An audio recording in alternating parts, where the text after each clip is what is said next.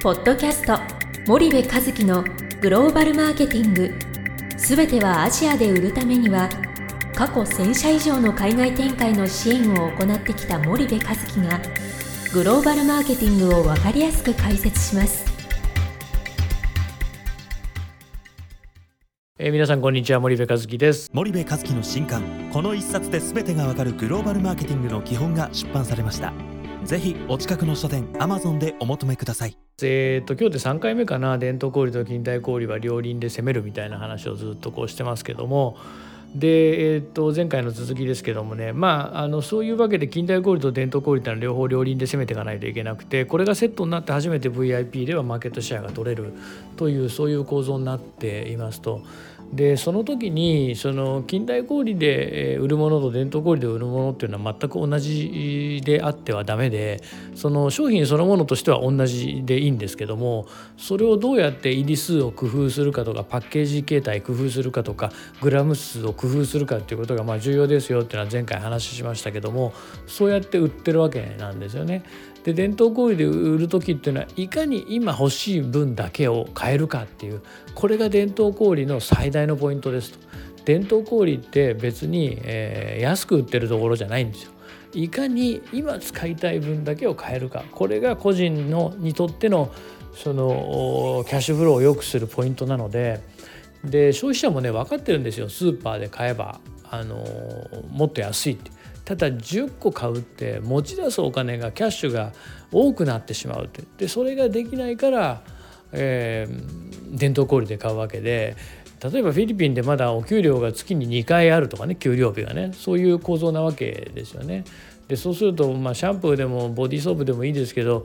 あの流しの下にね亡くなった時のための予備を我々は置いとくけどその予備なんか置けないわけですよねだからサシェットで売ってると。えー、3日に1回シャンプーしようと。もしくはデートの前にシャンプーしようと。その使いたい分だけのシャンプーが売っているっていうそういう構造なので。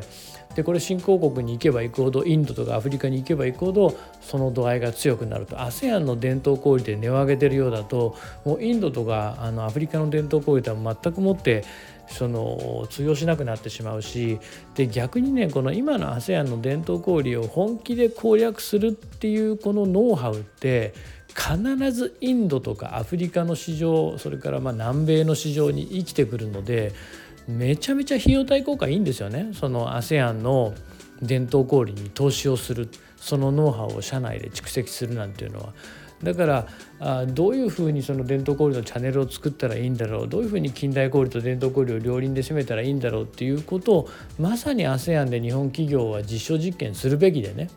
で早くやったもん勝ちでで早くやってる先進グローバル企業例えばユニチャームにしろ味の素にしろどんどんどんどんあのインドやアフリカや南米にも出てってるわけですよね。えーと、彼らのそのもう販売チャンネルの型が出来上がってますから販売チャンネルっていうのは型が重要でどうやって自分なりの型を作るかっていうことはすごく重要で P&G とかユニリーバとかネスレみたいな先進的なグローバル企業は何で強いかっていうと彼らは自分たちの販売チャンネルの型を持ってるんですよね。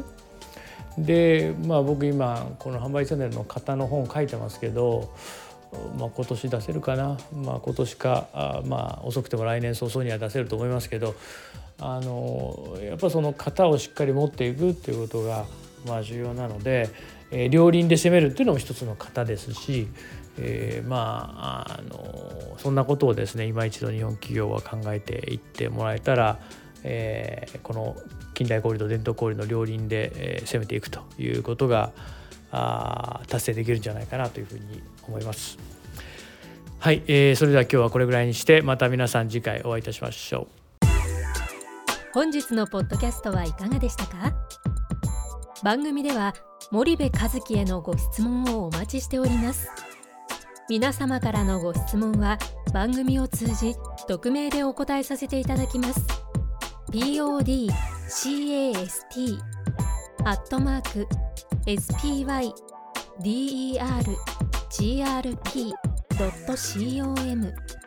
ポッドキャストアットマークスパイダー grp.com までたくさんのご質問をお待ちしております。それではまた次回お目にかかりましょう。ポッドキャスト森部和樹のグローバルマーケティングこの番組はスパイダーイニシアティブ株式会社の提供によりお送りいたしました。